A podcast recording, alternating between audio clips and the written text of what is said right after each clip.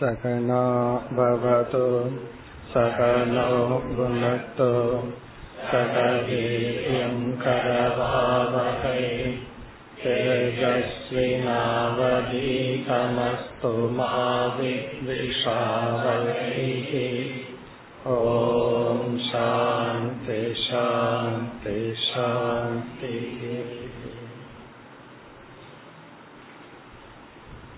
नाट्पति नान्गावद् श्लोकम् सच्च प्रकृतितस्निग्धः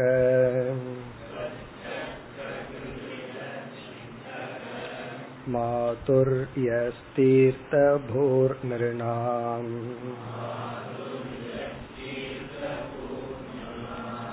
मुनिः पुनात्यपां मित्रम्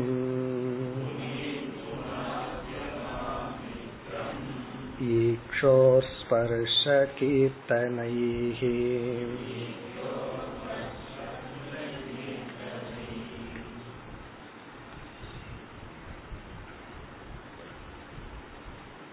முதலில் பிருத்திவியை அதாவது பூமியை பார்த்து பொறுமை பரோபகாரம் என்ற பண்பை கற்றுக்கொண்டேன் என்று அவதூதர் கூறினார் அதற்கு அடுத்தது வாயு தத்துவம். வாயு தத்துவத்தை பார்த்து பிராணன் இரண்டாக பிரிக்கப்பட்டது. வெளியே உள்ள வாயு உள்ளே செல்கின்ற வாயு. அந்த பிராணனை பார்த்து ஆகார நியமமும் வெளியே உள்ள வாயுவை பார்த்து இந்திரிய கட்டுப்பாடும். அதாவது விஷயங்களுக்குள் சஞ்சரித்தாலும் எதிலும் பற்றில்லாமல் இருத்தல் என்பதை கற்றுக்கொண்டேன் என்று கூறினார். மூன்றாவது குரு ஆகாசம் அதை ஆத்ம தியானம் என்று பார்த்தோம். ஆகாசத்தை உவமையாக எடுத்துக்கொண்டு ஆகாசத்தினுடைய சில தன்மைகள் ஆத்மஸ்வரூபத்திற்கு பொருந்துகின்றது. அதை தியானிப்பதற்காக கூறினார். அதற்கு அடுத்த இந்த நான்காவது குரு ஜலம் அல்லது ஆபக நீர். இந்த நீரை பார்த்து இவர் கற்றுக்கொண்டது நீரினுடைய சில குணங்கள் ஞானியினுடைய சில குணங்களுடன் ஒற்றுமையாக உள்ளது. இக்கருத்து ஞானியினுடைய வாழ்க்கை அல்லது ஞானியினுடைய குணம். இதை நாம் சென்ற வகுப்பில் அறிமுகப்படுத்தினோம். ஞானியினுடைய வர்ணனை அடுத்த முக்கியமான தலைப்பாக வர இருக்கின்றது. இந்த குருமார்களை பார்த்து நட்பண்புகளை இவர் கற்றுக்கொள்வார். அத்துடன் இரண்டு முக்கிய தலைப்பு தொடர்ந்து மாறி மாறி வரும். அதில் ஒன்று ஆத்ம தியானம் ஆத்மஸ்வரூபம். இரண்டாவது ஞானி சொரூபம் இந்த ஞானியினுடைய வர்ணனை எதற்கென்றெல்லாம் சென்ற வகுப்பில் பார்த்தோம். ஞானியை வர்ணிப்பது என்பது ஞானத்தினுடைய பலனை காட்டுவது. இது வந்து ஞானத்துக்கு கிடைக்கின்ற இப்படிப்பட்ட பலன். இரண்டாவது ஞானத்தினுடைய மகிமையை கூறுவது ஞானத்துக்கு இப்படிப்பட்ட மகிமை வாய்ந்த பலன் உண்டு.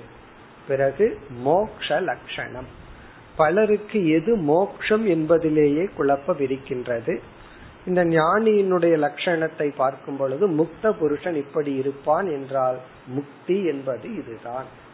இதை நாம் எப்படி புரிந்து கொள்ள வேண்டும்? ஞானியினுடைய லட்சணத்தை நாம் பார்த்து முமுட்சுத்துவத்தை வளர்த்தி கொள்ள வேண்டும்.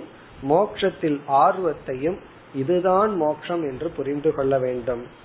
யார் ஞானி என்று கண்டுபிடிப்பதற்காகவோ தீர்மானம் செய்வதற்காகவோ இது கொடுக்கப்படவில்லை. இத படிச்சுட்டு எனக்கு லட்சணம் தெரிஞ்சு போச்சு. ஊர்ல யாரெல்லாம் ஞானி யாரெல்லாம் ஞானி இல்லை என்று நான் கூறுவேன் அப்படிங்கறதுக்காக அல்ல. காரணம் ஒரு தர்மவானும் இந்த லட்சணத்தோட இருப்பான். ஞானத்தை அடையாதவனும் இங்கு சொன்ன லட்சணத்துடன் இருப்பான். இந்த லட்சணம் வந்து நமக்காக நமக்கு எந்த அளவுக்கு ஞானம் ஞான நிஷ்டை வந்துள்ளது என்பதற்காக இதெல்லாம் நம்ம பார்த்தோம். இனி நாம் இந்த ஸ்லோகத்திற்குள் செல்ல வேண்டும். நாற்பத்தி நான்காவது ஸ்லோகத்தில் நீருக்கும் ஞானிக்கும் நான்கு ஒற்றுமை கோரப்படுகின்றது.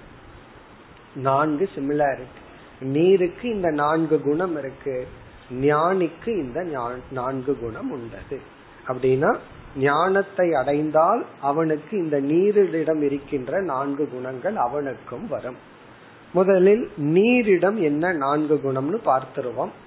பிறகு ஞானிக்கு அந்த என்ன நான்கு குணம் என்று பிறகு நாம் ஞானிக்கு வருவோம். இப்ப ஸ்லோகத்திற்குள் சென்று நீரினுடைய நான்கு குணங்களை பார்ப்போம். முதல் குணம் ஸ்வச்சக. ஸ்வச்சக என்றால் பியோர் தூய்மை ஆனது நீரினுடைய ஒரு குணம் தூய்மை ஆனது அதாவது நீர் தூய்மையானது. அடுத்த சொல் பிரகிருதி தக. இயற்கையில் தன்னளவில். தானாக அது தூய்மையான ஒன்றுதான். மனிதன் அதை தொடாத வரை. மனுஷங்கிட்ட டச் ஆகாத வரை அது தூய்மையா தான் இருக்கும். கங்கை வந்து ரிஷிகேஷ் வரைக்கும் ரொம்ப பியூரா இருக்கும். பிறகு வந்து கொஞ்ச தூரம் ஒரு பதினெட்டு கிலோமீட்டர் உள்ள வந்துடும் ஹரித்வார். அங்கதான் மனுஷன் அதிகமா அதோட டச் பண்ண ஆரம்பிச்சிடுறான். அப்ப என்ன ஆகுதுன்னா அதனுடைய அசுத்தம் அங்க ஆரம்பிக்கின்றது. அப்போ மனிதன் தொடாத வரை மனிதன் வந்து தண்ணீரை பயன்படுத்தாத வரை அது இயற்கையில பியூர் நம்ம என்ன பண்ணிடுறோம்? இம்பியூரிட்டிய நம்ம தான் கொடுக்கறமே தவிர நீர்னு எடுத்துட்டு அது இயற்கையாக தூய்மை ஆனது இந்த எக்ஸாம்பிள் எல்லாம் அப்படியே ஹண்ட்ரட் பர்சன்ட் ஞானிக்கு எடுத்துக்க கூடாது. ஞானி தன்னளவுல பியூர் தான். என்னோட அசோசியேஷன் வந்த உடனே பியூரிட்டி போயிடுது. அப்படி எடுத்துக்கூடாது இது வந்து சிலதான் பொருந்தி வரும். தண்ணீர் வந்து இயற்கையாகவே தூய்மையானது. பிரகிருதி தக ஸ்வச்சக. இப்ப பியூரிட்டி தூய்மையானதுங்கிறது நீருக்கு இருக்கிற முதல் குணம். நீருக்கு இருக்கிற இரண்டாவது குணம் ஸ்னிக்தக. ஸ்னிக்தக என்றால் ஸ்னேக குணக இரண்டையும் சேர்ப்பது. ஸ்னிக்தக. ஸ்னிக்தகனா ஒட்டி கொள்கின்ற குணம் ஒட்டுகின்ற குணம் ஒட்ட வைக்கும் குணம். யோகன்னு சொல்ற ஜாயின் பண்ற ஒரு குவாலிட்டி இப்ப வந்து சிமெண்ட் இருக்கு மண் இருக்கு பிரிக்ஸ் இருக்கு. என்ன பண்ணணும்? அது சேர்ந்து பில்டிங்கா நிக்கணும்னா என்ன முக்கியமான தேவை? அது தண்ணீர்ல கலந்து பிறகு நம்ம ஒட்ட வைக்கிறோம் அப்போ ஒன்றை ஒன்று இணைப்பது தண்ணீர். ஒரு ஃபார்ம்ல இருக்க வைக்கிறது வந்து தண்ணீர் தான். இப்ப ஸ்னிக்தகன ஸ்னேக குணங்க ஒன்றை ஒன்றுடன் சேர்ப்பது. ஸ்னேக குணங்க சேர்ப்பது. மூன்றாவது தண்ணீருக்கு இருக்கிற குணம். இத ஞானிக்கு எப்படிங்கிறது பிறகு பார்ப்போம். மூன்றாவது மாதுரியக. மாதுரியகனா இங்கேயும் பிரகிருதி தக இயற்கையிலேயே நீர் வந்து சுவை மிக்கது. மாதுரியம்னா ஸ்வீட்னு அர்த்தம். ஸ்வீட்ங்கிற சுவை அப்படிங்கிற குணத்துடன் கூடியதுன்னு. இதையும் நம்ம எப்படி புரிந்து கொள்ள வேண்டும்? நம்முடைய நாவ் இருக்கின்றது நாக்கு இருக்கு. அது ட்ரையா இருந்தது அப்படின்னா அதுல எதை நம்ம விட்டாலும் அதை நம்மளால சுவைக்க முடியாது. அதுல இருக்கிற நீர் தான் நம்ம சுவைக்கு காரணம். இப்ப நாக்கில் இருக்கிற நீர் தான் என்ன பண்ணுது? சுவைக்கு காரணமாக உள்ளது. அப்படி மாதுரியகனா சுவை சுரூபம் அல்லது சுவைக்கான காரணம். அதாவது பியோர் அதுக்கப்புறம் வந்து ஸ்வீட் ஸ்வீட் வாட்டர்னு சொல்லுவாங்க. Sweet water pure water plus வந்து ஸ்னிக்தகன கனெக்டர் ஒன்றை ஒன்றை சேர்ப்பது. பிறகு நான்காவது தீர்த்த பூகு தீர்த்த பூகுங்கிறது நான்காவது குணம். தீர்த்த பூகுன தூய்மைப்படுத்துவது. பியூரிஃபயர் தூய்மைப்படுத்துவது நிர்ணாம் மனிதனுக்கு. மனிதர்களை தூய்மைப்படுத்துவது. இப்ப தூய்மையானது பிரகிருதி தகன தன்னளவில் தூய்மையானது பிறகு வந்து ஒட்ட வைப்பது சேர்த்தி வைப்பது மூன்றாவது இனிமையானது நான்காவது தூய்மைப்படுத்துவது. பிறகு இரண்டாவது வரியில் தண்ணீர் எப்படியெல்லாம் நம்மை தூய்மைப்படுத்துகிறது? என்று மூன்று விதத்தில் நீர் நம்மை தூய்மைப்படுத்துகிறது என்று கூறப்படுகிறது. இந்த தீர்த்த பூகுங்கிறது இரண்டாவது வரியில கடைசி பகுதி விளக்குகிறது. எப்படி நீர் நம்மை தூய்மைப்படுத்துகிறது? பொதுவா விவகாரத்துல எப்படி தூய்மைப்படுத்துதுன்னு நமக்கு தெரியுது. இப்ப நம்மளுடைய உடல் அழுக்காயிடுது. நம்ம வந்து குளிக்கிறோம் நீராடுகின்றோம் இப்ப தண்ணீர் என்ன செய்கின்றது? உடலை தூய்மைப்படுத்துகிறது. அது வந்து பிசிக்கல் உடல் அளவுல நம்மை அது தூய்மைப்படுத்துவது. இங்கு சொல்ற தூய்மை வந்து ஸ்பிரிச்சுவல் பியூரிட்டி அதாவது சம்ஸ்கார ரூபமாக நம்மை தூய்மைப்படுத்துவது. அது எப்படி என்றால் இப்ப சில நதிகள் இருக்கின்றது. அந்த நதிகளை வந்து நம்ம புராணங்கள்ல ஒவ்வொரு நதிக்கும் ஒவ்வொரு கதை இருக்கும். இப்ப காவேரின்னு சொன்னா அதுக்கு ஒரு கதை இருக்கும். யமுனைன்னு அதுக்கு ஒரு கதை. கங்கைன்னு சொன்னா அது பெரிய கதை இருக்கு. எப்படி கங்கை பூமிக்கு வந்தது அப்படின்னு சொல்லி ஒரு பெரிய கதை. அப்ப நதி எல்லாம் இறைவனிடமிருந்து வந்தது என்று அந்த நதிக்கு நம்ம ஒரு விதமான ஹோலினஸ் ஒரு விதமான மேன்மையை கொடுத்துள்ளோம். ஆகவே இப்ப கங்கை என்றால் அது ஒரு புனிதமான நீர் என்று நம்ம சாஸ்திரத்துல எல்லாம் சொல்லப்பட்டு அதுக்கு ஒரு கதை சொல்லப்பட்டு இறைவனோடு எல்லா நதிகளும் சம்பந்தப்படுத்தப்பட்டு அந்த நதிக்கென்று ஒரு புனித தன்மையை நம்ம சாஸ்திரத்துல பேசப்பட்டுள்ளது. எல்லா நதிக்கும் புனித தன்மை உண்டு. அப்ப என்ன சொல்கிறார்கள்? அந்த புனிதமான நதியை பார்ப்பதே நமக்கு சில பாபங்கள் நீங்கும். கங்கா தர்ஷனம். கங்கைய பார்த்தாலே நமக்கு என்ன வாகுமா? சில பாபங்கள் போகுமா? இப்ப புண்ணிய நதிகளை பார்ப்பதனாலேயே நமக்கு பாபம் போகும். இப்ப நதி அல்லது தண்ணீர் எப்படி நம்மை தூய்மைப்படுத்துகிறதுனா ஃபர்ஸ்ட் வந்து ஈக்ஷணம். ஈக்ஷணம்னா அதை பார்க்கறதுனாலேயே நமக்கு பியூரிட்டி வரும். நம்முடைய பாபங்கள் நீங்கும் நமக்கு தூய்மை கிடைக்கும். இது உடல் அளவுல கிடையாது. உடல் அளவுல கிடைச்சா என்னன்னா சென்னையில இருக்கிற தண்ணி ப்ராப்ளத்துக்கு அதை அப்படியே பார்த்துட்டோம்னா உடல் சுத்தமாயிரும். அப்புறம் பிரச்சனையே இல்லை. ஒரு டிராப் தண்ணிய வாங்கி வச்சுட்டு அதை பார்த்துட்டு வந்துடலாம். அப்படி இல்லை. உடல்ல தூய்மைப்படுத்தணும்னா அதற்கு தண்ணீர் நம்ம பயன்படுத்தணும். இது வந்து மனதை தூய்மைப்படுத்தும். அதுவும் அதுல நமக்கு ஒரு ஸ்ரத்த இருக்கணும். கங்கை அப்படின்னா அது மேல ஒரு வேல்யூ நமக்கு இருக்கு. அப்படி அதெல்லாம் நம்ம பெரியவர்கள் செய்து வைத்துள்ளார்கள். அப்படி மேலான அதாவது புனிதமான நதியை பார்ப்பதனால் நமக்கு மனம் தூய்மை அடையும் இரண்டாவது வந்து ஸ்பர்ஷனம் அந்த நீரை தொடுவதனால் புரோக்ஷணம் அப்படின்னு சொல்லுவோம். புரோக்ஷணம் அப்படின்னா தண்ணீரை தெளித்த தண்ணீர் எடுத்து நம்ம தலையில தெளிச்சுக்குவோம். இப்ப கங்கைக்கு போறோம். நம்மாட நீராட முடியவில்லை. குளிர்ந்த சீசனா இருக்கு. அப்ப என்ன பண்ணுவோம்? நம்ம அதை எடுத்து தலையில புரோக்ஷணம் பண்ணிக்குவோம். அது உபஸ்பர்ஷனம் என்று இங்கு சொல்லப்படுகிறது. உபஸ்பர்ஷனம்னா அதை தீண்டினால். அதை பார்த்தாவே நமக்கு புண்ணியம் அதை தீண்டினால் தீண்டினால் சொன்னா நீராடினால் மட்டுமல்ல நீராடுறது முழுமையா அதுக்குள்ள எந்திரிச்சு மூழ்கி எழுவது. ரொம்ப பாவம் பண்ணிருந்தா என்ன பண்றது? புரோக்ஷணம் எல்லாம் போதாது. உள்ளேயே மூணு முறை மூழ்கி எழுந்துடுறோம் அதாவது தீண்டுதல் உபஸ்பர்ஷனம். மூன்றாவது வந்து கீர்த்தனம்.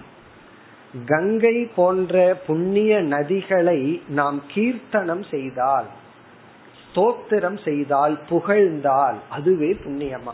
கங்கா ஸ்தோத்திரம் எல்லாம் இருக்கு. கங்கையை புகழ்ந்து பாடுகின்ற சில ஸ்தோத்திரங்கள். அப்படி எல்லா நதிக்கும் ஸ்தோத்திரம் இருக்கு. அந்த நதியை நாம் புகழ்ந்து பாடினால் அந்த நதியை புகழ்ந்து பாடுகின்ற ஸ்லோகத்தை நாம் பாடல்களை நாம் உச்சரித்தால் நமக்கு புண்ணியம்.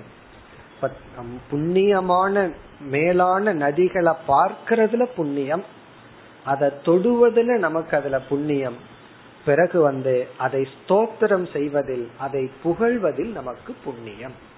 நம்முடைய பாபங்கள் நீங்கும். அப்படி இரண்டாவது வரியில பார்த்தோம்னா ஈக்ஷ உபஸ்பர்ஷ கீர்த்தனைகி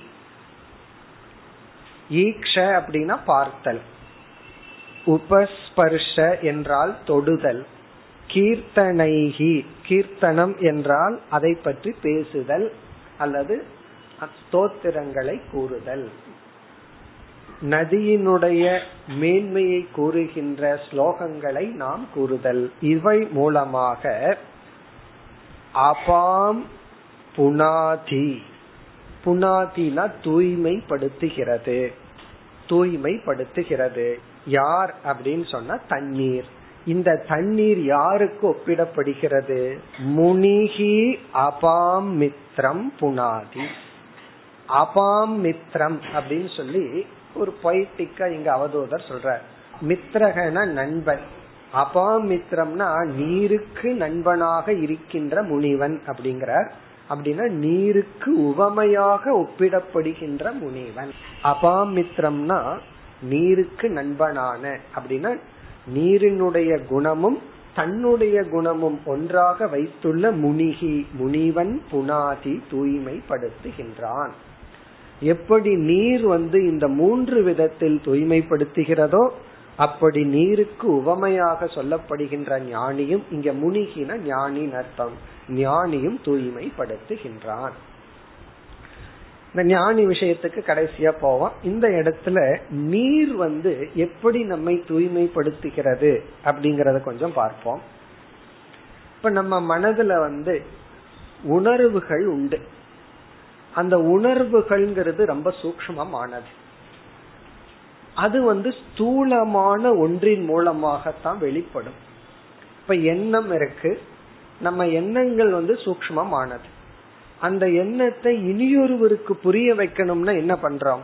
வெறும் எண்ணங்களா மட்டும் இருந்தா புரிய வச்சிட முடியாது. அத ஸ்தூலமான வார்த்தைகள்ல அதை வெளிப்படுத்துறோம். பிறகு அந்த வார்த்தைய கேட்டு அவர் என்ன பண்றார்? நம்ம மனசுல என்ன எண்ணம் இருந்தோ அதே எண்ணத்தை அவரும் அடையிறார். அப்போ தாட் டு தாட் எப்படி நடக்குதுன்னா நம்ம வேற விதத்துல டிரான்ஸ்மிட் பண்ண முடியாது. என்னுடைய தாட் அந்த தாட்டுக்குள்ள அவருக்குள்ள எப்படி கொண்டு போறதுன்னா த்ரூ வேர்ட்ஸ் அப்ப அந்த வார்த்தை என்ன பண்ணது? சப்தம் நம்ம எண்ணத்தை அதே மனதுல அதே எண்ணத்தை அவங்களுக்குள்ள உருவாக்குது. அப்படி சில ஸ்தூலமான பொருள் வந்து சூக்ஷமமான உணர்வுகளை தாங்குகின்ற கருவிகளாக இருக்கு. அப்படி சாஸ்திரத்திலையும் சரி விஞ்ஞானத்திலையும் சரி நீர் வந்து நம்முடைய உணர்வுகளை எடுத்துக்கொள்கின்ற ஒரு கருவி. நம்மளுடைய உணர்வுகளை எல்லாம் அந்த நீர் எடுத்து வச்சுக்குதான்.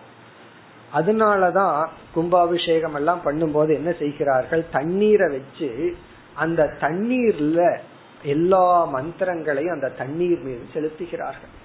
அப்ப அந்த நீருக்கு என்ன சக்தி கிடைக்குதுன்னா எல்லா மந்திரங்களை மந்திர சூக்மமானது அந்த சக்திகளை எல்லாம் அந்த நீர் வாங்கி கொள்கிறது.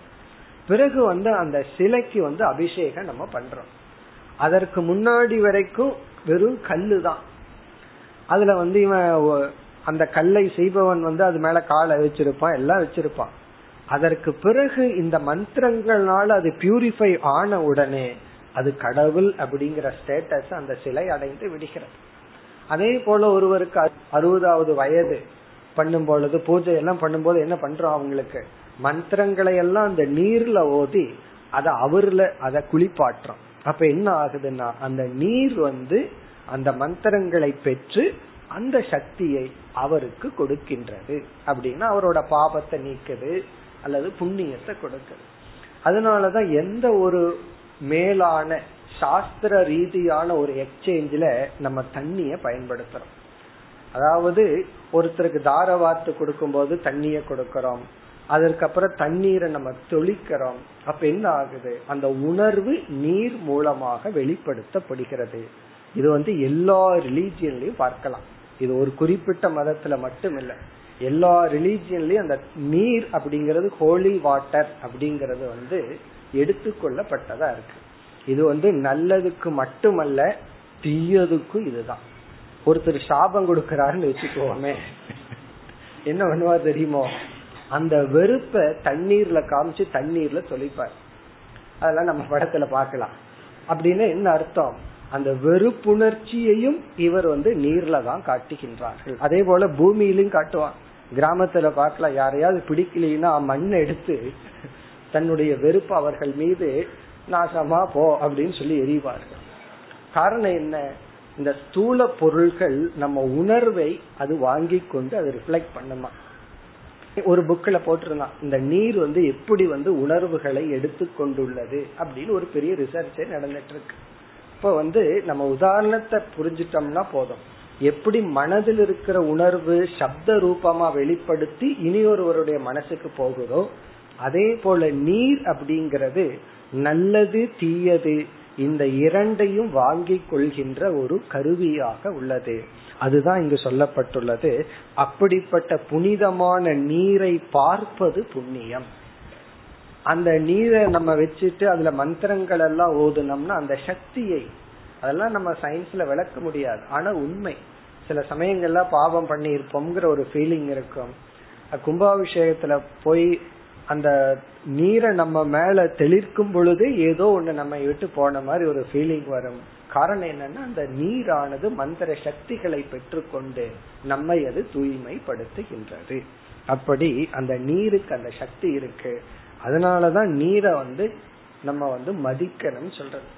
கங்கையெல்லாம் போகும் பொழுது முதல்ல என்ன செய்வார்கள்? செப்பலை எல்லாம் விட்டுட்டு அதன் வணங்கித்தான் அந்த கங்கைக்குள்ள போகணும். அப்ப நீர் அப்படிங்கிறது நம்முடைய உணர்வுகளை எடுத்துக்கொள்கின்ற ஒரு நல்ல மீடியா ஒரு நல்ல கருவி. அதனாலதான் இங்கு ஈக்ஷ உபஸ்பர்ஷ கீர்த்தனைகி புனாதி தூய்மைப்படுத்துகிறது. நான்காவது தீர்த்த பூகு. இதெல்லாம் ஸ்பிரிச்சுவல் பியூரிட்டி அதுக்கப்புறம் பிசிக்கல் பியூரிட்டியும் நீர்னாலதான் வருது. இது என்ன? நீரினுடைய குணம். இது போல நீருக்கு எத்தனையோ குணம் உண்டு. அதாவது நீருக்கும் ஈஸ்வரனுக்கும் சில ஒற்றுமைகளை நம்ம பார்க்கலாம். ஆகாசத்திற்கும் இறைவனுக்கு ஒற்றுமையை பார்க்கிறது போல நீருக்கு பார்க்கலாம் நெருப்புக்கு பார்க்கலாம். இங்க வந்து இந்த நான்கு குணம் நீருக்கு கூறப்பட்டு இந்த நான்கும் ஞானிக்கு இருக்கின்றது. இனி நம்ம என்ன பண்ணுவோம்? ஞானிக்கு இருக்கிற இந்த நான்கு குணங்கள் என்னன்னு பார்ப்போம். இனி நம்ம ஞானிக்கு போயிடுறோம். ஞானின்னு சொன்ன உடனே நம்ம மனசுல சன்னியாசி தான் நினைக்க கூடாது ஞானினா ஞானி. அவன் இல்லறத்துல இருக்கலாம் வானப்பிரஸ்தாசிரமத்துல இருக்கலாம் பிரம்மச்சரி ஆசிரமத்துல இருக்கலாம் அல்லது சந்நியாச ஆசிரமத்துல இருக்கலாம். எந்த லைஃப் ஸ்டைல்ல வேண்டுமானாலும் இருக்கலாம். ஞானத்தை அடைந்து ஞான நிஷ்டையில் வாழ்ந்து கொண்டு இருப்பவன் அவனுடைய லட்சணம் என்ன? இப்ப முதல் லட்சணம் வந்து ஸ்வச்சக பியோர் ஞானிய நம்ம என்ன சொல்லலாம்? தூய்மை ஆனவன் அல்லது தூய்மை அடைந்தவன். ஞானியினுடைய ஃபர்ஸ்ட் லட்சணம் வந்து தூய்மை அடைந்தவன். இந்த தூய்மை அடைந்தவன்கிறதுக்கு பல அர்த்தங்கள் நம்ம கொடுக்கலாம். ஒரு அர்த்தம் வந்து சிசுகு இவ குழந்தையை போல. பல அர்த்தம் கொடுக்கலாம். நம்ம எக்ஸாம்பிள ரெண்டு மூணு அர்த்தத்தை பார்த்துட்டு விட்டுருவோம். குழந்தையை போல. இப்போ குழந்தை தூய்மையானதுன்னு நம்ம ஏன் சொல்றோம் அப்படின்னா இப்ப இந்த குழந்தை வந்து நம்ம இடத்திலேயோ மற்றவர்களிடத்திலேயோ பழகும் பொழுது எந்த விதமான ப்ரீ கன்க்ளூஷன் ப்ரீ ஜட்ஜ்மெண்ட் இல்லாம பழகும். இவர் நல்லவரா ஏமாத்திடுவாரா ஆள் எப்படி இதெல்லாம் அது யோசிக்காது. அது தூய்மையான மனதுடன் யதார்த்தம்ங்கிற வார்த்தையை பயன்படுத்தும். அது யதார்த்தமா நம்ம கிட்ட பழகும். அது மனசுல வந்து எதையும் வைத்து கொள்ளாது. அப்படி ஞானி இந்த உலகத்தில் வாழும் பொழுது அவனுக்குள்ள இது நல்லது இது கெட்டது இவன் மோசமானவன் இவன் நம்ம ஏமாத்திடுவான் அப்படிங்கிற எண்ணம் எல்லாம் இல்லாம சில பேர் நம்ம பார்க்கிற விதத்திலேயே அந்த சந்தேக பார்வை இருக்கும். இவன் ஏமாத்திடுவானோ? அப்படி உலகம் நம்ம பயப்படுத்தி வச்சிருக்கு. யாரையும் நம்பாத எல்லாம் உன்னை ஏமாற்றி விடுவார்கள். கவனமா இருன்னு சொல்லி. அப்போ மற்றவர்கள் இந்த உலகத்தை ஒவ்வொரு ஆளையும் பார்க்கும் பொழுது அதுவும் புதுசா யாராவது வந்துட்டா பாக்குறாங்க பழைய ஆள் பரவாயில்ல புது ஆள் தெரியாது இல்லையா யார் எப்படி இருப்பாங்கன்னு சொல்லி. அப்போ புதிய மனிதர்களிடத்தில் நம்ம மனதில் ஒரு பயம். ஃபர்ஸ்ட் நேச்சுரலா அன்ட்ரஸ்ட் ட்ரஸ்ட் இல்லாத ஒரு பாவனை. நம்பிடக்கூடாது அப்படின்னு. குழந்தைக்கு ஜஸ்ட் ஆப்போசிட் குழந்தை வந்து எல்லாத்தையும் எந்த விதமான ப்ரீ கன்க்ளூஷன் இல்லாம அப்படியே ஏற்றுக்கொள்ளும். இப்ப ஞானி ஏமாந்துருவானா அது வேற விஷயம். இது வந்து குழந்தையை போல தூய்மையான மனம். அப்படின்னா யாரிடமும் எந்த ஜட்ஜ்மெண்ட் இவனுக்கு இருக்க. அதாவது ஒருத்தர்கிட்ட நம்ம பழகிறோம் அவங்களுடைய குணம் நமக்கு தெரியுது அவங்கள பத்தி சில முடிவெடுத்து வச்சிருக்கோம். அவர்கள் மாற்றத்துக்கு உட்பட்டவர்கள் மாறிக்கொண்டே இருப்பார்கள். ஆனா நம்ம என்ன பண்ணுவோம்? முடிவை மாத்தாம அப்படியே வச்சிருப்போம். அப்ப என்ன ஆகுது? அவர் மாறி இருப்பார். அவர் கொஞ்சம் முன்னேறி இருக்கலாம் அல்லது பின்னேறி இருக்கலாம். எப்படி வேணாலும் இருக்கலாம். ஆனா நம்ம என்ன பண்ணிருப்போம்? அதே ஜட்ஜ்மெண்டோட தான் பேசிட்டு இருப்போம் பழகிட்டு இருப்போம். இப்போ இந்த உலகத்தை நம்ம பார்க்கிற விதம் உலகம் எப்படி இருக்குதுங்கிறத விட நாம எப்படிப்பட்ட வாசனைகளுடன் இருக்கின்றோங்கிற அடிப்படையில் இருக்கு. நம்மளுடைய ஜட்ஜ்மெண்ட்டினுடைய அடிப்படையில ப்ரீ கன்க்ளூஷன் அடிப்படையில் இருக்கு. அதனால என்ன ஆகுதுன்னா உலகத்தை நாம அப்படி எப்படி இருக்கோ அப்படி பார்க்க முடிவதில்லை. நாம எப்படி இருக்கிறோமோ அப்படி உலகத்தை பார்த்துட்டு இருக்கிறோமே தவிர உலகம் எப்படி இருக்கோ அப்படி பார்க்கின்ற திறனை இழந்து விட்டோம். எப்ப குழந்தையா இருந்து பெருசாகும் போது அந்த சக்தியை நம்ம இழந்துட்டோம். ஞானி வந்து மீண்டும் அந்த சக்தியை பெற்று விட்டான் இந்த ஞானம் என்ன பண்ணுதான் பழைய கன்க்ளூஷன் எல்லாத்தையும் நீக்கிட்டு அவன் வந்து இந்த உலகத்தை யதார்த்தமாக பார்க்கின்றான். யார் மீது எந்த வெறுப்பையும் சேர்த்து வைத்துக் கொள்வதில்லை. பழைய ஹர்ட் எதுவுமே அவனுக்கு இருப்பதில்லை. ஒருவர் வந்து தன் பெண்ணை கல்யாணம் பண்ணி கொடுத்தவர் சொன்னார் அந்த கல்யாணம் நடந்து பதினஞ்சு வருஷத்துக்கு மேல ஆச்சு. அந்த கல்யாணத்துல ஒரு ஸ்வீட் சின்னதா போயிடுதான். அந்த இவர் பண்ணி கொடுத்தது. அத வந்து அவரோட மாமனார் இருக்காரு. அவர் இன்னும் சொல்லிட்டு இருப்பாரு. ஏதாவது ப்ராப்ளம் வந்ததுன்னா அன்னைக்கு நீ இந்த மாதிரி பண்ண அவர் எங்கிட்ட சொல்றாரு இத இன்னும் மறக்காம இருக்காரு. அப்ப இவரை பார்க்கும் போதெல்லாம் என்ன எண்ணத்துல பாக்குறாருன்னா ஒரு ஸ்வீட் குறைவா போட்டு கல்யாணத்தை நடத்தினவர்.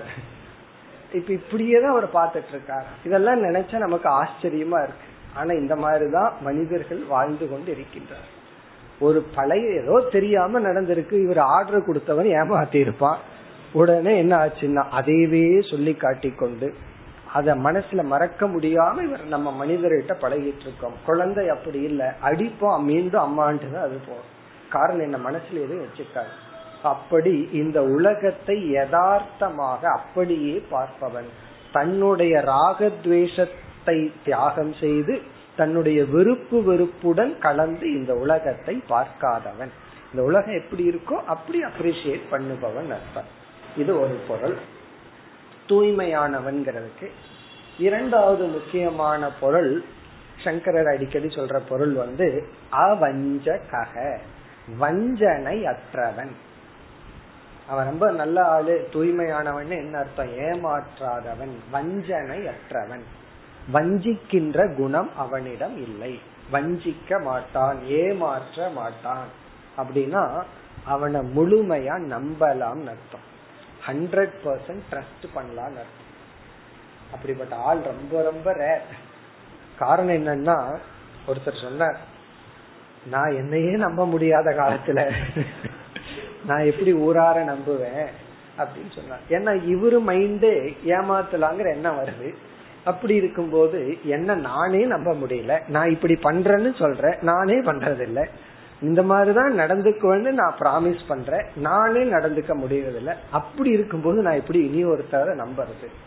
ரொம்ப கடினமான கேள்வி. இது கேள்வியை கேட்ட என்ன பதில் சொல்றதுன்னு தெரியல. உலகத்தை நம்புங்க. அப்பதான் நல்லா இருப்பீங்கன்னு அட்வைஸ் பண்ணா அவர் நம்மகிட்ட திருப்பி இந்த மாதிரி கேட்கிறார். நான் என்னையே நம்ப முடியல உலகத்தை எப்படி நம்ப சொல்றீங்க? உண்மைதான். நம்மையே நம்ம நம்பாத பொழுது நம்ப முடியாத பொழுது எப்படி மற்றவர்களை நம்ப முடியும்? அவர் எங்கிட்ட கேள்வி கேட்க வந்து அவர்கிட்ட இருந்து நான் பாடம் கத்துட்டேன். பெரிய விஷயம்தான். தன்னையே நம்ப முடியாதவன் எப்படி உலகத்தை நம்ப முடியும்? அப்படி. ஆனா ஞானி அவஞ்சக அவன் அவனை நம்புறதுனால அவன் யாரையும் ஏமாற்ற மாட்டான். அப்ப அவங்கிட்ட you can trust him totally முழுமையா நம்பலாம். அப்படி முழுமையா நம்பிக்கை நமக்கு வரணும் ஒரு ஞானி கிட்டன்னா அதுக்கு நமக்கு புண்ணியம் வரணும். நமக்கு புண்ணியம் இருந்தா தான் நம்ப கூடியவர்களிடத்துல நமக்கு நம்பிக்கை வரும். அவர் நம்பிக்கைக்கு பாத்திரமானவரா இருக்கிறதுங்கிறது அது அவரோட பர்சனல் லைஃப் அத நம்புறது அந்த ஸ்ரத்த வரணும்னா நமக்கு புண்ணியம் தேவை. ஆனால் ஞானி என்பவன் முழுமையாக நம்பத்தக்கவன். டோட்டலி ட்ரஸ்ட் பண்ணலான்னு அர்த்தம். மூன்றாவது பொருள் வந்து தர்மவான். தர்மவான். தர்மப்படி இருப்பான் அர்த்தம். பொதுவான பொருள். இந்த தூய்மை அப்படிங்கிறது காமன் டேர்ம் அவர் ரொம்ப தூய்மையானவர்னு சொன்னா இது ஒரு பொதுவான வார்த்தை. நம்ம பார்த்திருக்கோம். அவர் தபஸ் பண்றாருன்னு என்ன அர்த்தம்? என்ன வேணாலும் பண்ணலாம். அவர் மௌன விரதம் இருக்கலாம் சாப்பிடாம விரதம் இருக்கலாம் பாத யாத்திரை போலாம் சாஸ்திரம் படிக்கலாம் தியானம் பண்ணலாம். எல்லாத்துக்கும் காமன் வேர்டு என்ன? தபஸ். அதே போல எல்லா நற்குணங்களுக்கும் காமன் வேர்டு என்னன்னா தூய்மை.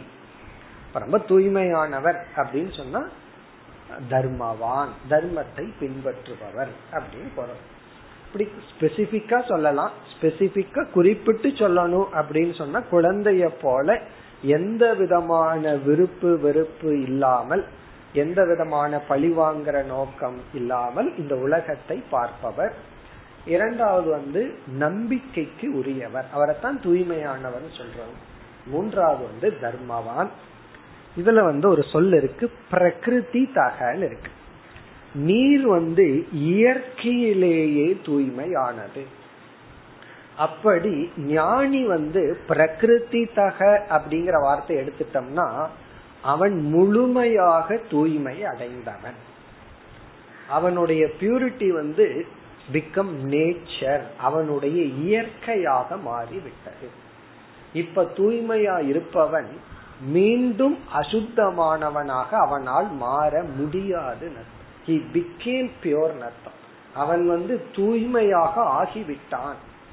இதனுடைய அர்த்தம் எப்ப நமக்கு புரியும்னா பலர் வாழ்க்கையில நம்ம பார்க்கிறோம் சிறு வயதுல வந்து நல்ல பெற்றோர்கள் கிடைச்சிருந்து நல்ல சம்ஸ்காரங்களை கொடுத்திருந்தா அவர்கள் வந்து ஒழுக்கமா நல்ல வாழ்க்கை வாழ்ந்துட்டு இருப்பார்கள். காரணம் என்னன்னா பெற்றோர்களிடமிருந்து கிடைத்த ஒரு அன்பு அல்லது ஒரு அறிவுரை. பிறகு துரதிருஷ்டவசமா என்ன ஆயிருக்கும்? ரெண்டு மூணு முறை அவர்கள் ஏமாற்றப்பட்டிருப்பார்கள். அவர்களுக்கு வந்து சில தவறான கஷ்டமான ஏமாற்றத்திற்குரிய அனுபவங்கள் கிடைச்சிருக்கும் அப்ப என்ன ஆகும்? தூய்மையா இருந்த அவர்கள் சில பாதிப்புனால சில ஹர்ட்டுனால என்ன செய்து விடுவார்கள்? அதர்மவானாக மாறி விடுவார்கள் கொஞ்ச நாள் நல்லா இருந்திருப்பார்கள். ஆனா அவங்க கிடைச்ச அந்த ஒரு தோல்வி ஏமாற்றங்கள் அவனை மீண்டும் தூய்மை ஆக்கிறதுக்கு பதுவா அவனை வந்து வில்லன் ஆக்கிய அப்ப என்ன பண்ணுவார்கள்? அவர்களும் ஏமாற்ற ஆரம்பித்து விடுவார் ஒரு கதை ஒண்ணு அந்த காலத்துல வந்து ஒரு படமா எடுத்தான் பைசைக்கிள் தீஃப்னு சொல்லி. ஒருத்தன் ஏழை கஷ்டப்பட்டு ஒரு சைக்கிளை வச்சிருப்பான். அந்த சைக்கிள் இருந்தா தான் அவனுக்கு வேலை கிடைக்கும். அது திருட்டு போயிடும் கடைசியில என்ன ஆவான்? முடிவு என்னன்னா அவன் இனி ஒரு பைசைக்கிளை திருடுவான். அப்போ ஒரு திருடன் அவன் திருடன் அல்ல நல்லவன் தான். ஒரு சைக்கிள் வந்து கஷ்டப்பட்டு வாங்கி வேலைக்கு போய் குடும்பத்தை காப்பாத்தணும் அந்த நிலையில திருட்டு போய் அதுக்காக தேட போய் கடைசியில் அவனே ஒரு திருடன் ஆயிடுறான் சோ அதுல என்ன கம்யூனிகேட் பண்ணப்படுதுன்னா நம்மிடம் இருக்கின்ற பொருள் திருடு போகப்பட்டு ஏமாற்றப்பட்டு விட்டால் சில சமயம் நாமளே அதை செய்து விடுவோம். நாமளே அது திருடன் ஆயிடுறோம் அப்ப என்ன ஆகும்னா ஒரு நல்லவன சொசைட்டி பாதுகாக்கணும். நல்லவனா அவனை பாதுகாக்கணும்னா அவனுக்கு இந்த மாதிரி பெரிய பாதிப்பு வரக்கூடாது. அப்போ சில நல்லவர்களும் கூட சில சம்ஸ்காரத்தின் பாதிப்பால் தீயவர்களாக மாறி விடுகின்றார்கள். ஆனா ஞானியினுடைய நல்ல குணம் ஞான நிமித்தமாக வந்தது. மற்றவர்களுடைய நல்ல குணம் சம்ஸ்கார நிமித்தமா வந்தது.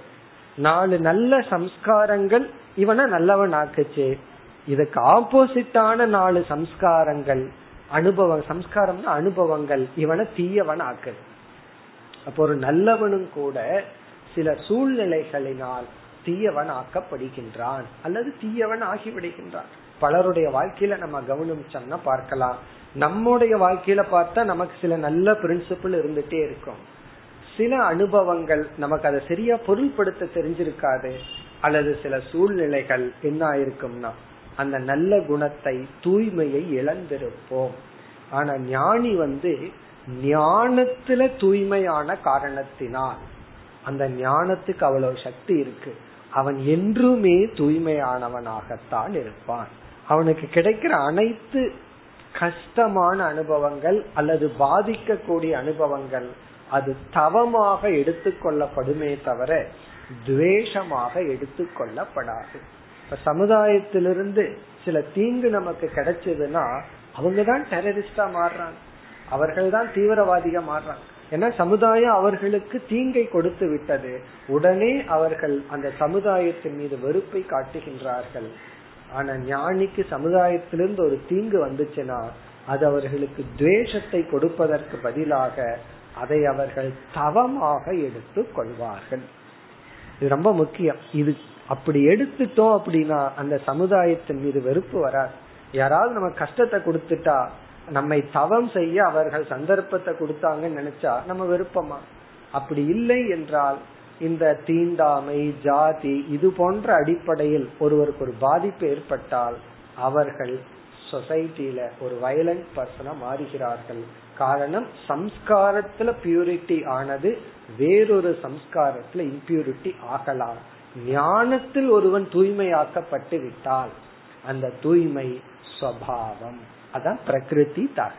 அவன் ஞானத்துல தூய்மையாகிவிட்டான் இனிமேல் என்னைக்குமே அவன் மீண்டும் இம்பியூர் ஆக மாட்டான். அதனாலதான் ஒருத்தன் நல்லவனா இருந்தா சொல்லுவார்கள் சோஃபா சோ குட் அப்படின்னு சொல்லுவார்கள்.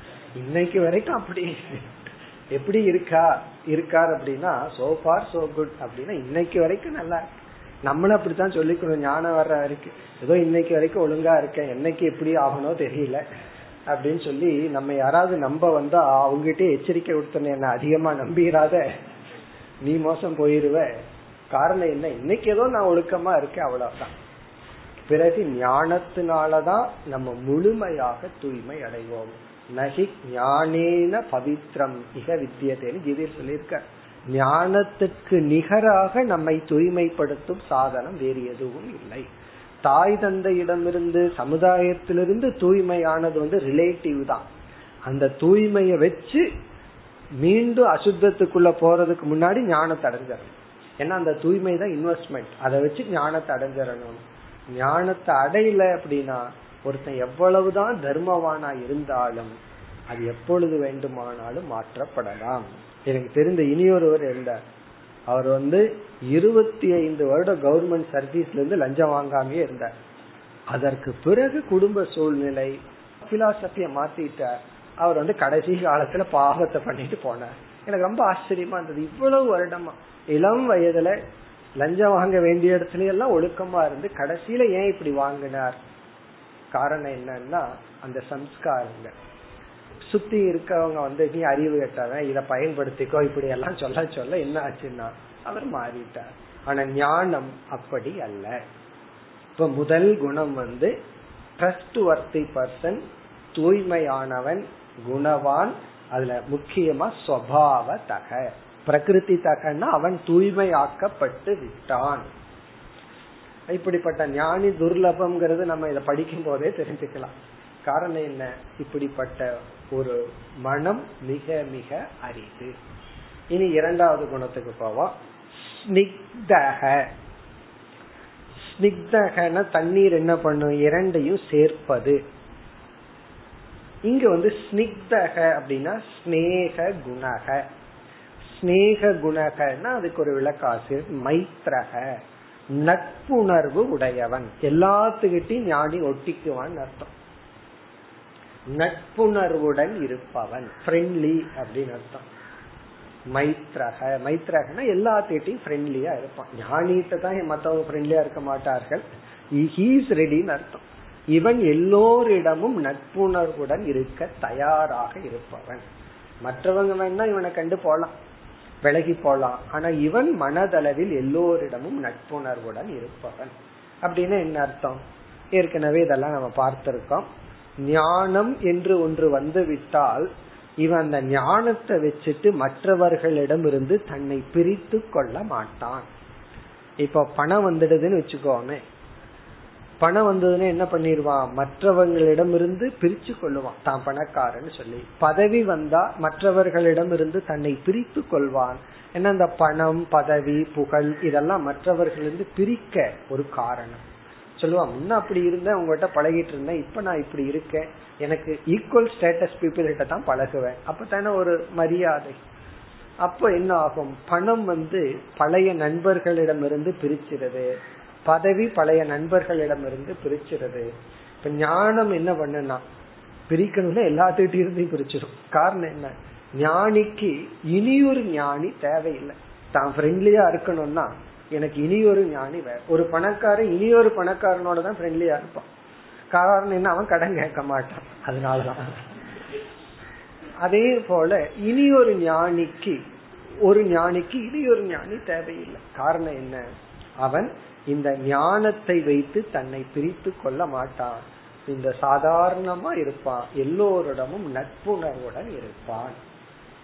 இது ஒரு பொருள். இரண்டாவது பொருள் ஸ்னிக்தக ஸ்னேகன்னு சொன்னா வெறுப்பு அற்றவன். அத்வேஷ்டா சர்வ பூதானாம் அதான் வெறுப்பு அற்றவன். இவன் வந்து யாரையும் வெறுக்க மாட்டான். வெறுப்பு வந்து ஒட்டி கொள்ளாத குணம். துவேஷ ரஹிதக ஃப்ரெண்ட்லியா இருப்பான் அப்படின்னா எல்லாத்துக்கிட்டையும் போய் ஃப்ரெண்டா இருப்பான்னு அர்த்தம் கிடையாது. கஷ்டம் தான் ஞானி மற்றவங்கிட்ட ஃப்ரெண்டா இருக்கிறது ஏன்னா காமன் டாபிக்கே இருக்காது என்ன பேசுறது? மற்றவங்கிட்ட ஒரு விதத்துல ஃப்ரெண்டா இருக்க முடியாதுதான். அவர்கள் தயாரா இருந்தா இவன் ஃப்ரெண்டா இருப்பான் ஓரளவுக்கு. அல்லது வெறுக்க மாட்டான். இவனுக்கு வெறுக்கிறதுக்கு யாரும் கிடையாது. ஏன் வெறுக்க மாட்டாங்கிறதுக்கு பல காரணம் கொடுக்கலாம். ஒரு முக்கிய காரணம் வந்து நாம ஏன் மற்றவங்களை வெறுக்கிறோம்னா யாரு நம்மை புண்படுத்தி விட்டார்களோ அப்பொழுதுதான் அவங்க மீது வெறுப்பு வரும். இப்ப எப்போ எந்த நேரத்துல ஒருத்தர் நம்ம புண்படுத்துறாங்களோ அந்த நேரத்துல வெறுப்பு வரும். எந்த நேரத்துல நமக்கு சந்தோஷத்தை கொடுக்கறாங்களோ அந்த நேரத்துல நமக்கு பற்றும் வந்து விடும் வீட்டுல சந்தோஷமா ரெண்டு பேரும் பேசிட்டு இருப்பாங்க. இவங்களுக்கு பிடிக்காத ஒன்ன சொன்ன உடனே வெறுப்பு வந்தாச்சு. அடுத்தது பிடிச்ச ஒன்ன சொன்ன உடனே அடுத்த சந்தோஷம் வந்தாச்சு. அப்படி இந்த விருப்பும் வெறுப்பும் தான் இந்த வெறுப்புக்கு காரணம். பிடிக்கிறது பிடிக்காதது. ஞானி வந்து யாராலும் துயரப்படாத காரணத்தினால் அவனை யாருமே ஹர்ட் பண்ண முடியாது. ஆழ்ந்த மனதுல அவனை யாருமே துயரப்படுத்த முடியாது. ஞானிய திட்டலாம் நீங்க வீட்டுல சும்மா உட்காந்துட்டு ஒரு பிரயோஜனத்துக்கு இல்ல அப்படின்னு சொல்லி வீட்டுல இல்லற ஞானியா இருந்தா ஞானிக்கு என்ன கிடைக்கும்னா அர்ச்சனை தான் கிடைச்சிட்டு இருக்கும் டெய்லி தன்னை புரிந்து கொள்ள மாட்டார்கள் திட்டிக் கொண்டிருப்பார்கள். மற்றவங்களுக்கு பாவம் இவர் திட்டு வாங்கிட்டு இருக்காருன்னு தோணும். ஆனால் இவன் உள்ளளவில் பாதிக்கப்பட மாட்டான். அதனால வெறுப்பு இல்லை. இப்ப ஸ்னேக குணகன்னா இவன் மனதுல வந்து அன்பு இருக்கும். இவன் வந்து எல்லோரிடமும் நட்புணர்வுடன் இருப்பான். யாரையும் வெறுக்க மாட்டான். இதெல்லாம் என்ன? ஞானத்தினுடைய பல ஞானம் வந்துட்டா யாரிடமிருந்து நம்ம துயரப்பட மாட்டோம். யாரையும் நாம் வெறுக்க மாட்டோம். இனி மூன்றாவது மாதுர்யாக. இந்த சொல் வந்து மாதுரியம் ஞானி ஸ்வீட்டா இருப்பான்னு என்ன அர்த்தம். இதனுடைய பொருள் அஹிம்சக அல்லது கேரக்டர் அவன் வந்து ரொம்ப மென்மையானவன் ரொம்ப சாஃப்டா இருப்பான் மென்மையானவன் அர்த்தம். இங்க வந்து ஸ்பீச்லயே எடுத்துக்கலாம். பொதுவா மென்மையானது அப்படின்னா எதுல மென்மையானது? அப்படின்னா பேச்சு மென்மையாக பேசுபவன் அஹிம்சக்காக மற்றவர்களை சொல்லால் துயரப்படுத்த மாட்டான். மற்றவர்களை சொல்லால் துயரப்படுத்த மாட்டான். சொல்லாலும் செயலாலும் சிந்தனையாலும் துயரப்படுத்த மாட்டான். இங்க ஸ்வீட் அப்படிங்கிறது கேரக்டரை குறிக்குது. அதாவது ஜென்டில் அப்படின்னு ஆங்கிலத்துல சொல்றேன் ஜென்டில் கேரக்டர் ஜென்டில்னஸ் சொல்றான் ஜென்டிலா இருப்பான் அப்படி. ஜென்டில்மேன் சொல்றோம். அதுதான். ஜென்டில் கேரக்டர் அதாவது மென்மையானவன் மற்றவர்களை துன்புறுத்தாதவன் குறிப்பாக சொல்லார் சொல்லால மற்றவங்களை துன்புறுத்தாம வாழ்றதுங்கிறது ரொம்ப கடினமானது. ஒரு நாள் காலையில இருந்து சாயந்தரத்து வரைக்கும் நம்ம என்னென்ன வார்த்தைகள்லாம் சொன்னோம் அதாவது ஒரு ரெக்கார்டர் இருந்து போட்டு ரெக்கார்ட் பண்ணி ஈவினிங் ரீவைன் பண்ணி பார்க்கணும். அந்த வார்த்தை எத்தனை பேர்த்த துன்புறுத்தி இருக்கு அப்படின்னு ஒரு ஸ்டாட்டிஸ்டிக்ஸ் எடுத்து பார்த்தோம்னா நமக்கு தெரியும். நம்ம எரியாமல் நம்முடைய சொல் எவ்வளவு பேர்த்த பாதிச்சிருக்கு. ஞானி வந்து அப்படி அல்ல. முடிந்தவரை அவன் யாரையும் துன்புறுத்த மாட்டான். இதெல்லாம் கேரக்டர் இனி அடுத்தது வந்து தீர்த்த பூகு நிருணாம். மனிதர்களை மக்களை தீர்த்த பூகுன தூய்மைப்படுத்துபவன். இவன் வந்து தூய்மையானவன் மட்டுமல்ல இவன் தூய்மைப்படுத்துகின்றான். புனாதி முனிகி. புனாதினா தூய்மைப்படுத்துகின்றான் முனிகி ஞானி. அபாம் மித்ரம் அதாவது நீருக்கு நண்பனாக இருக்கின்ற முனிவன் ஞானி புனாதி நிர்ணாம். மனிதர்களை தூய்மைப்படுத்துபவனாக இருக்கின்றான். எப்படி? இதே போல. எப்படி நீர் வந்து மூன்று ஸ்டேஜில் தூய்மைப்படுத்துதோ அப்படி ஞானி மூன்று விதத்தில் மனிதர்களை தூய்மைப்படுத்துகின்றான். நீர் எப்படி? புனிதமான நீரை பார்ப்பதனாலும் அதை தொடுவதனாலும் அதை பற்றி பேசுவதனாலும் அதனுடைய ஸ்தோத்திரம் செய்வதனாலும் தூய்மைப்படுத்துதுன்னு பார்த்தோம். இத ஞானிக்கு எப்படி புரிந்து கொள்ள வேண்டும்னா சாதுனாம் தர்ஷனம் புண்ணியம் சொல்லுவார். ஸ்லோகமே இருக்கு. சாதுனாம் தர்ஷனம் புண்ணியம். ஞானிய பார்க்கிறதே நமக்கு தூய்மை அடைவோம். இப்ப ஞானிய பார்க்கறதுல தூய்மை. பார்க்கறதுல தூய்மை பிறகு அடுத்தது மூணையும் பார்த்துட்டு பிறகு விளக்கத்துக்கு வருவோம். உபஸ்பர்ஷனம் தொடுவதனால் ஞானியினுடைய ஸ்பர்ஷனம் நம்மை தூய்மைப்படுத்தும். ஞானியினுடைய ஆசிர்வாதம் ஸ்பர்ஷனம் மூன்றாவது வந்து கீர்த்தனம். ஞானியை நாம் புகழ்வதனால் மகான்களை நாம் ஸ்தோத்திரம் செய்வதனால் நாம் தூய்மை அடைவோம். ஞானிய பார்க்கறதுனால நம்ம தூய்மை அடைவோம்.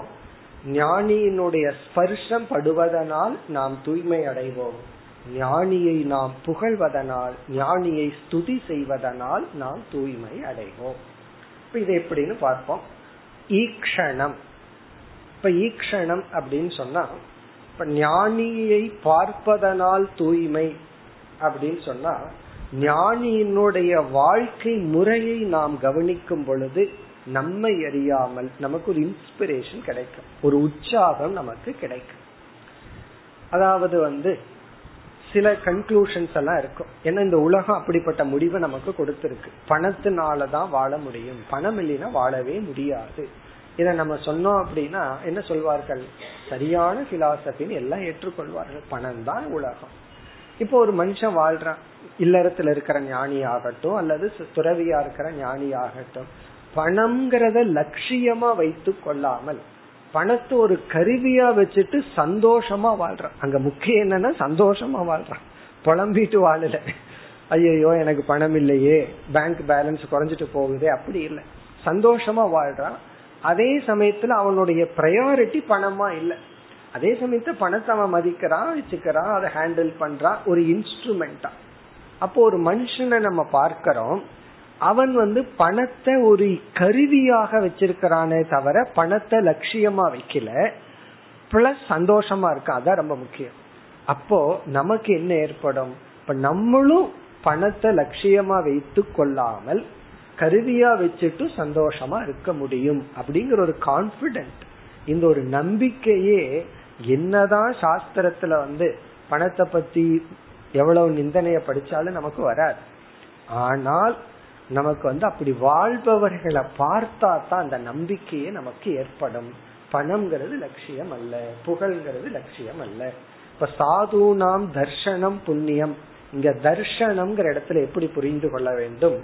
அவருடைய வாழ்க்கையை பார்க்கும் பொழுது நாம் தூய்மை அடைவோம்.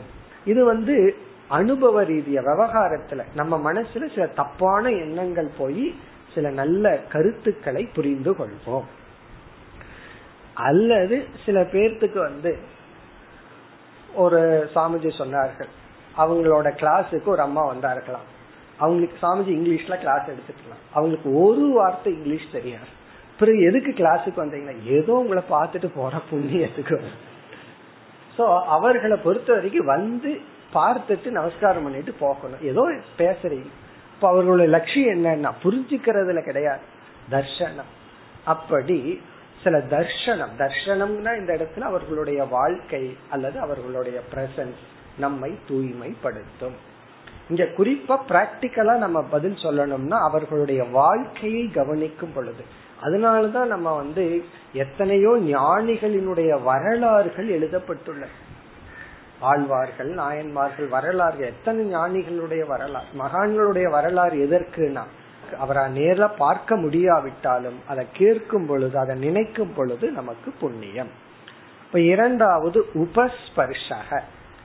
ஸ்பர்ஷனம் அப்படின்னு சொன்னா அதே போலதான். இப்ப ஞானி வந்து தலையை தொட்டு ஆசீர்வதிக்கிறார்னு வச்சுக்குவோமே.